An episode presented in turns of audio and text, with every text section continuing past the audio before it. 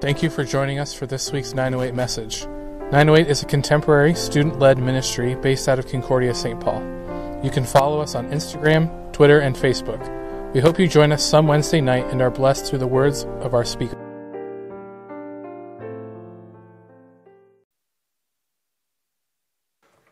Skydiving was like the funnest thing I've ever done in my life. It was great. I highly recommend you guys at least thinking about trying to do it. That was in Baldwin, Wisconsin. I think it said that earlier. That's actually where Laurel lives, so she gets to watch that all the time in the summer, so it's pretty cool. Um, but before you go, if you go and do it, make sure you have your signature down because that expression, signing your life away, that's true. You are signing your life away because there is always a small possibility. Don't want to scare you guys from doing it, but you sign your name 25 times and you initial it like 30. You sign your initials 30 times. It's crazy.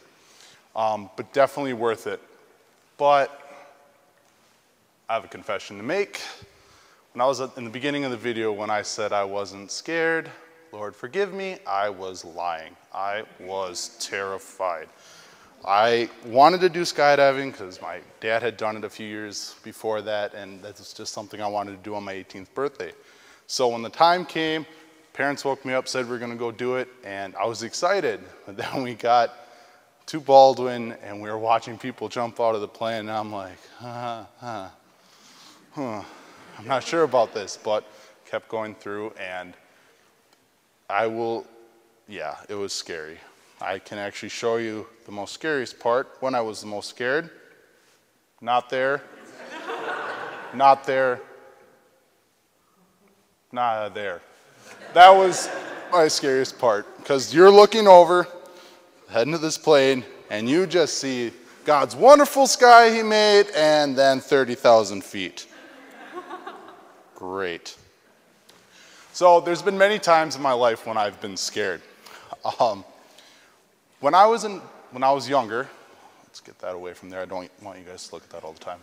Um, I started tackle football when I was in first grade at the age of seven, and I was not stoppable.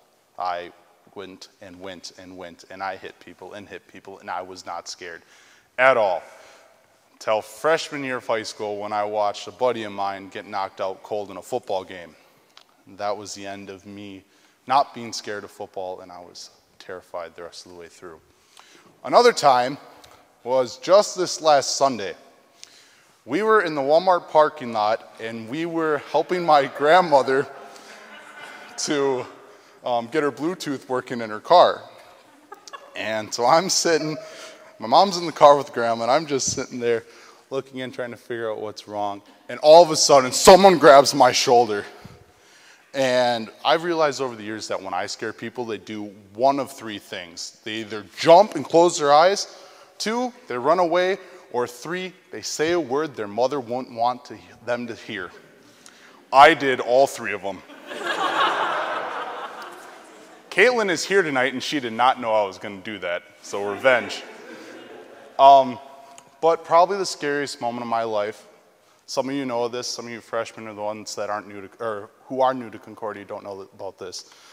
December of 2016, my family and I found out that my dad has leukemia. Was the worst day of my life and the scariest day of my life. I was afraid I was going to have to say goodbye to my dad, my mentor, and most of all, my best friend. It was horrible. But God is good all the time. Thanks, Beth. Because a couple weeks later, we found out that my dad has the smallest kind of cancer that he, a leukemia that you can have, and all is good. And he just has to do blood work, which is wonderful. Now, a lot of people are scared of things, but when you're scared, that turns into fear. So that's my topic tonight, and that's where we start the first question What is fear? So, fear is an unpleasant emotion caused by the belief that someone or something is dangerous, likely to cause pain or a threat. Jumping out of an airplane, there's the possibility of injury. Being scared, uh, that, yeah, there, you get scared all the time. But now there's people what was I getting with this? I looked up the top 10 things people were, were scared of in 2015. And surprisingly, they weren't what I thought it was going to be. Number one was corruption of government officials. And those go on from biowarfare, terrorist attacks, identity theft, and that wasn't good. Credit, um, credit card theft, and there's a couple more in there. But I was surprised when I was looking at this. I'm like, I know a lot of people who are scared of like spiders and snakes and dogs and heights and all sorts of stuff. But that's when I remembered that those are called something different, and that's called a phobia.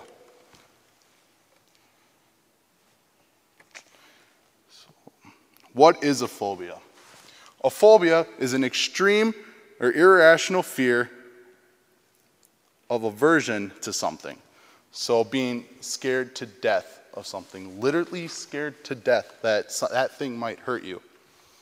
So, I'm going to try and read this if I can. I don't know, but I looked up the top 10 phobias, and they went from like the fear of snakes, the fear of spiders, the fear of heights. There's one of them that's the fear of holes, like a hole in the ground. And through that research, I found one that just shocked my mind. I know none of you have this, so don't worry. Ecclesiophobia. Does anyone know what that means?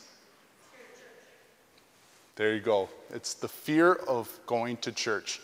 It is the fear of looking at a church, the fear of being inside of a church, and the fear of someone talking about church.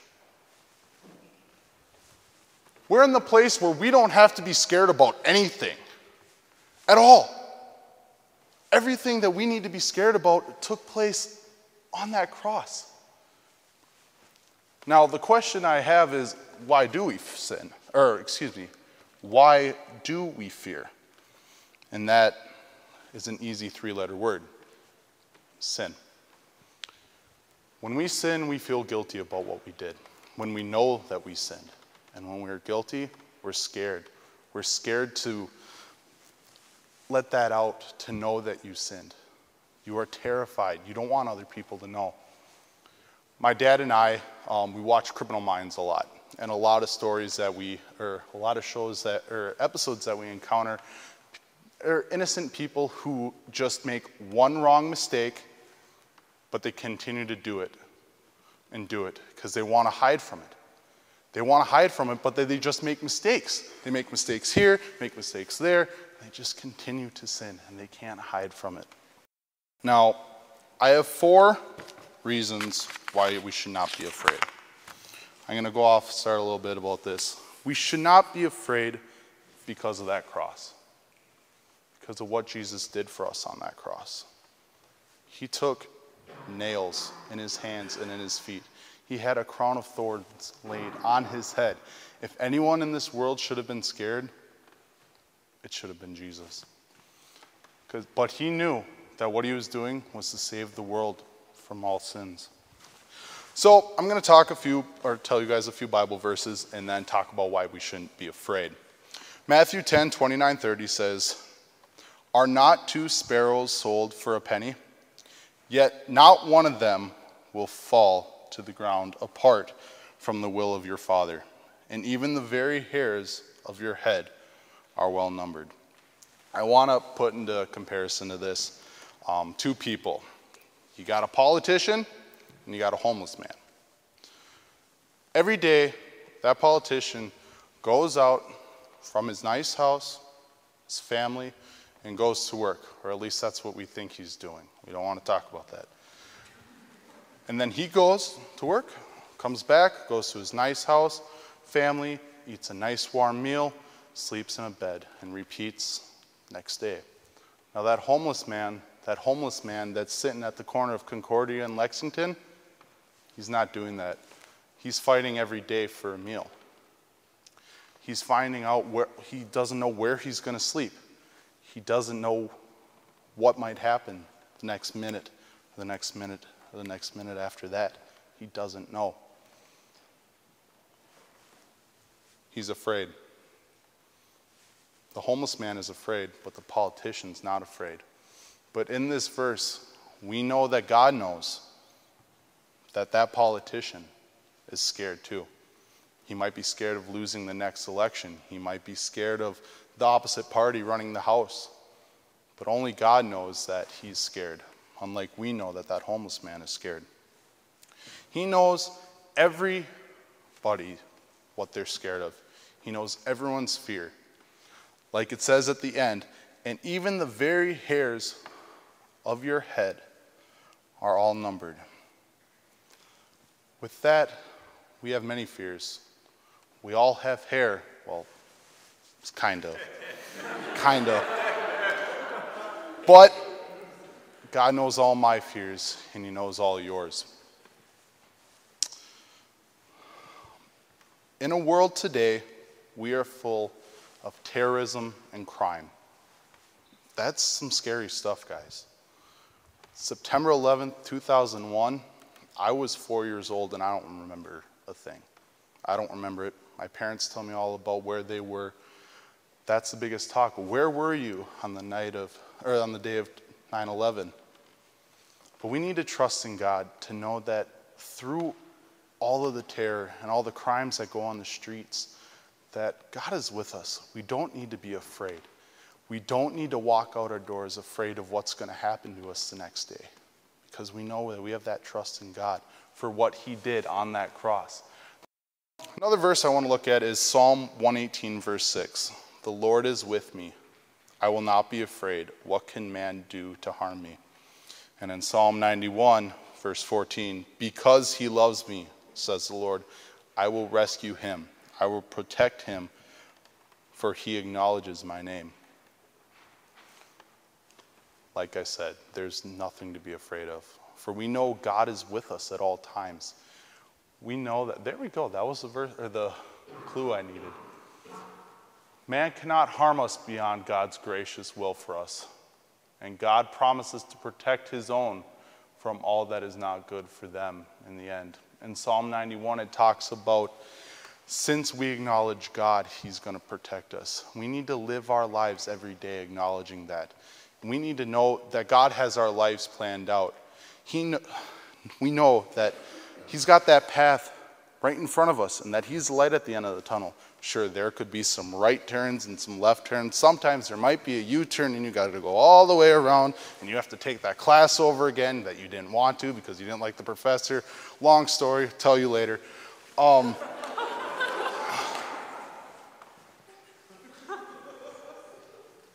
but God has it. God has it all under control. And every time we're afraid, and every time fear overpowers our body, that's just the devil's fuel for the fire. That it lightens us up and gets us more mad, and that causes us to sin more and more and more. And when the devil finally goes and throws that uppercut to your chin, we got to remember that we have God in the corner that's there to back us up.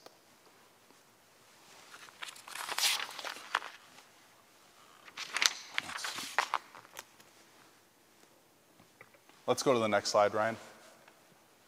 There we go. So the Lord is our protector, and he is great and awesome. In Nehemiah 4:14, it says, "Do not be afraid. Remember the Lord who is great and awesome, and fight for your brothers and sisters, and your daughter, your wives, and your homes." Saying the same thing that I had earlier said. We need to just go on and live our lives and not be afraid. Not be afraid of what the world throws at us or what's ahead of us. We, we just got to remember that God has our back all the time. Do not be afraid of who you are. Do not be afraid of your identity, who you are as one of God's children. We are God's children. We don't need to be afraid. God loves us no matter what. Don't be afraid of how tall you are, or what color hair you have, or what color eyes you have. I'll be the first one to stand here and say, I'm Nicholas Mark Wagenknecht. I am five foot nine. I am slightly overweight. I have blue eyes and I have blonde hair when there is hair there. And I'm okay to, I'm okay to say that, and we need to do that. not be afraid of who we are. I've worn many hats in my life. I played football, basketball, baseball in a small town like Randolph, where we graduated with less people that are in this room. With 42 people, you do everything. I was in choir, I was in musicals. Just wear all your hats and know that God is letting you do is having you do that for a reason. Um, let's see. My dad wanted the township or Dakota, excuse me, he wants the whole world to know how proud he is to be a Lutheran. So last week, he put a six foot sticker on our grain bin so everyone who drives by knows that we are a Lutheran family and that we love God. And the farm that we, that the farm that my grandma, or my dad and my grandpa run, we are, we know where our crops come from. We know that we, that they put the seed in the ground and it's all up to God after that. I want to end with something Pastor Tom has done the last couple years, and I want, I think it's to work out. I'm to say a sentence, and then you guys are to reply with that. So, for example, the Vikings lost on Sunday. I'm not going to finish my off with that. I promise. But here it goes.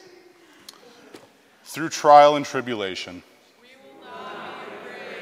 through sadness and sorrow, We will not be afraid. through pain and suffering, We will not be afraid. by faith alone, We will not be afraid. by grace alone, We will not be afraid. by scripture alone, We will not be afraid. through Christ alone, We will not be afraid. and most of all, in God's glory alone. We will not be afraid. Amen.